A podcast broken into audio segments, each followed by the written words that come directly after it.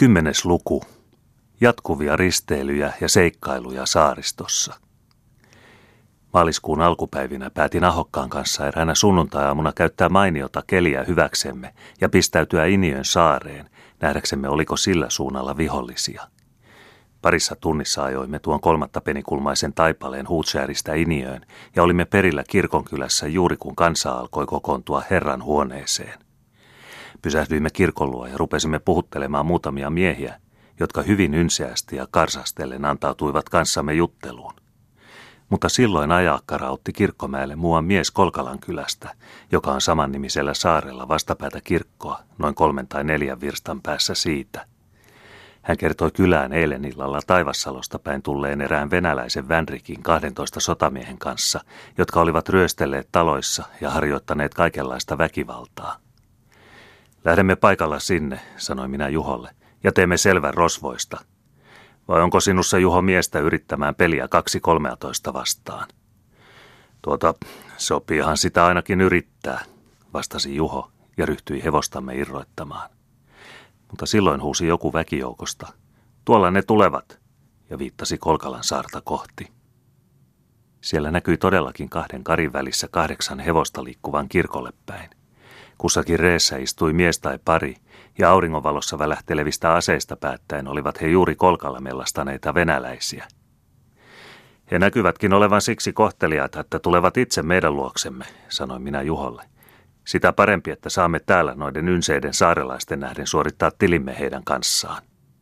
Kirkon alapuolella rannassa oli aittoja ja venevajoja, joiden välitse Kolkalasta tuleva talvitie nousi kirkkomäelle – Laskeuduimme Juhon kanssa sinne ja asetuimme väijyksiin erään aitan suojaan.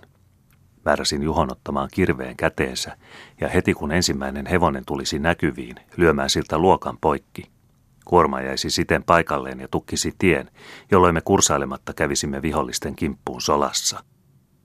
Jäältä kuului jo reeratinaa ja sotamiesten pulitusta. Kansanjoukko oli levottomana ryhmittynyt ylös kirkonjuurelle. Ensimmäinen kuorma tuli esiin solasta ja paikalla hyökkäsi Juho hevosen luo ja rusahutti voimakkaalla lyönnillä luokan poikki niin, että aisat solahtivat maahan. Melkein samaan aikaan teki minun miekkani lopun värrikistä ja yhdestä sotilaasta, jotka istuivat ensimmäisen kuorman päällä. Tuskin kerkesivät jäljessä tulevat vielä käsittää, mitä oli tekeillä, ennen kuin minä siirsin miekkani vasempaan käteen ja tempasin oikealla vuorotellen kummatkin pistoolini ja ammuin seuraavalla kuormalla olevat sotilaat. Jälkimmäisten kesken syntyi ankara hämminki.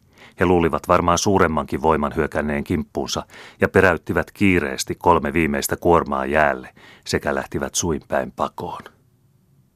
Tyhjensimme nyt kumoon töyttäämällä nopeasti yhden kuormista, peräytimme hevosen jäälle ja rekeen hypäten lähdimme täyttä karkua ajamaan heitä takaa. Meillä oli muskettimme vielä ladattuina ja päästyämme lähemmäksi laukaisimme ne jälkimmäisellä kuormalla kyyröttäviä venäläisiä kohti. Ainakin yksi heistä kierähti sätkytellen tien viereen. Sillä aikaa kun uudelleen latasimme musketteja, syytivät venäläiset kiireellä kuormainsa sisällön jäälle, jonka jälkeen he kykenivät kaksinkertaisella vauhdilla pakoa jatkamaan. Kun he lisäksi olivat nyt jo sen verran typerryksestään tointuneet, että alkoivat ammuskella meitä kohti, näimme parhaaksi keskeyttää takaajomme ja ryhtyä saalista korjaamaan. Saimme kaikkia viisi hevosta rekineen sekä kahdeksan kuormallista tavaraa, jotka oli ryöstetty ympäri kyliä ja jotka jaoimme takaisin omistajilleen. Mutta hevoset pidimme itse. Saarelaisissa syntyi tämän jälkeen meitä kohtaan siksi suuri pelko ja kunnioitus, etteivät he yhdessäkään kylässä osoittaneet ynseyttä meitä kohtaan. Jo seuraavana päivänä palasimme Iniöstä Huutsääriin, jossa lahjoitin kaksi anastamistamme hevosista pastori Muntiinille, niin että hän niiden avulla pääsi perheineen pakenemaan Ahvenanmaalle. Oleskelu Huutsäärissä kävikin päivä päivältä vaarallisemmaksi, sillä yhä enemmän vihollisia alkoi ilmestyä saarille. Sen vuoksi päätin minäkin vetäytyä toistaiseksi kumlingeen. Kun eräänä kuutamoisena iltana Juhon kanssa ajelimme kihdin yli mainittua saarta kohti, ja minä reen perässä loikoillen hyräilin muotta virrenvärssyä sekä kaihomieli muisteli Riikaa, kiintyi katseeni korkeimmalla taivaanlailla näkyvään harvinaisen kirkkaaseen tähtisikermään, joka muodosti selvästi kaksinkertaisen seen. Päätin mielessäni sen olevan ennustuksen siitä, että minä saisin kerran vielä armon suullisesti puhella hänen kuninkaallisen majesteettinsa kanssa, joka vielä tätä nykyä oleskeli Benderissä Turkinmaalla. Tämä toteutuikin sitten kolmen vuoden päästä, jolloin minulla oli onni keskustella hänen majesteettinsa kanssa Lundissa. Pitkiä lepoja en ole koskaan elämässäni saanut nauttia, enkä oikeastaan ole kauan viihtynytkään yhdessä kohti, varsinkaan toimettomana pysyen – Kumlingessa olin ollut ainoastaan pari päivää, kun Eversti Böckler, joka nyt oli lähimpänä esimiehenäni, komensi minut tiedusteluretkelle Brendön ja Oofan saarille, jotka ovat noin puolitaipaleessa Kumlingen ja Kustavin eli Kivimaan välillä. Lähdin tällä kertaa yksinäni matkaan ja lähetin ahokkaan Ekkeröhön viemään Riikalle kirjettä sekä vähän rahoja, jotta hän voisi taloon maksaa ylöspitonsa.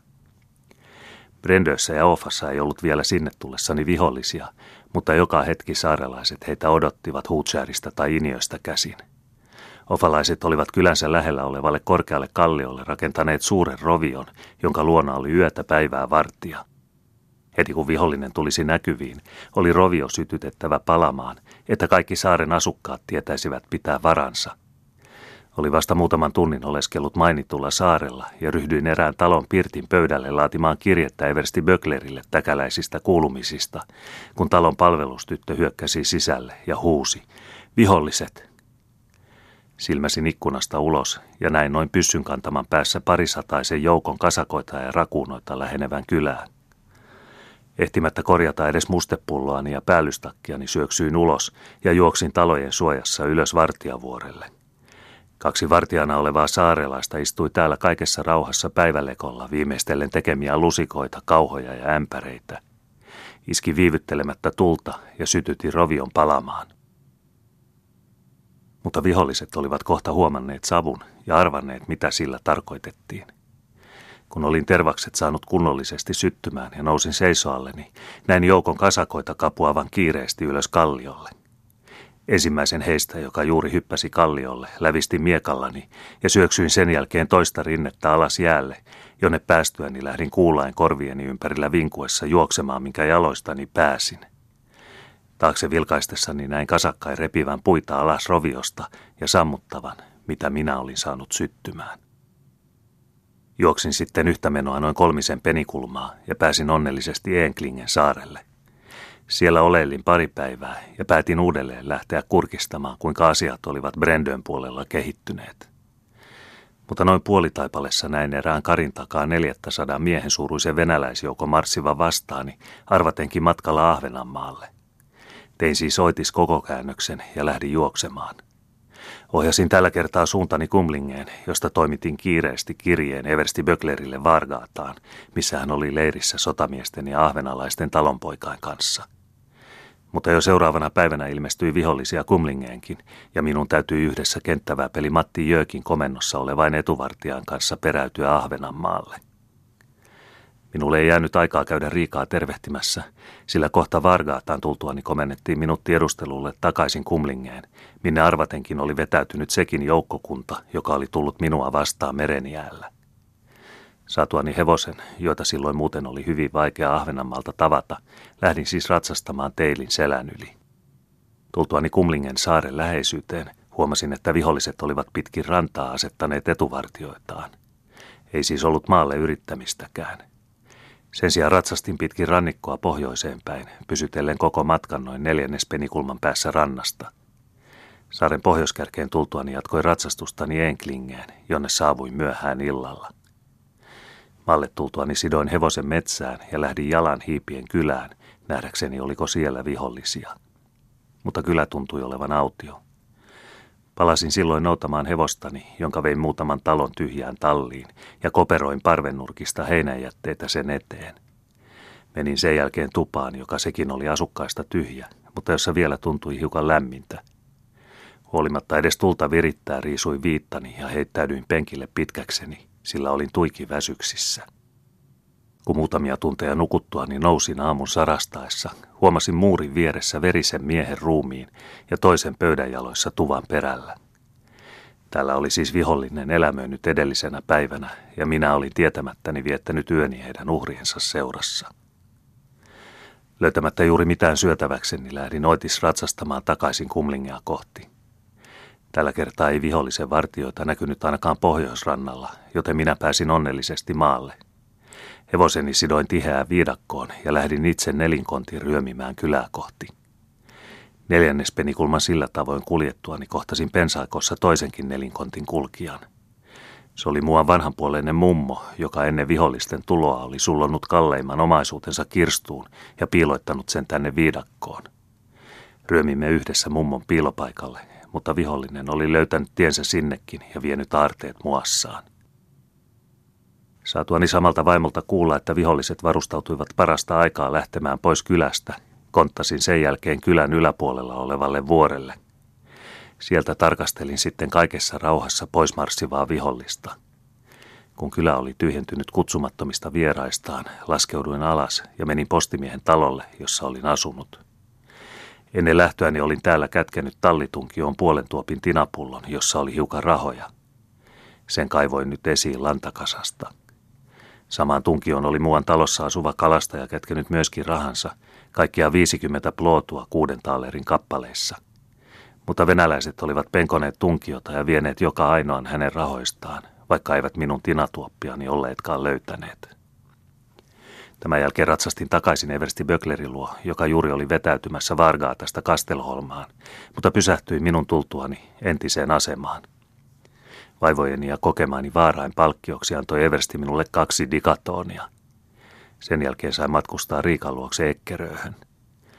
Tapasin hänet terveenä, mutta muuten hyvin ikävissään. Oleskelin sitten hänen luonaan aina huhtikuun puoliväliin saakka, jolloin minun oli uudelleen lähdettävä vaarallisille retkilleni.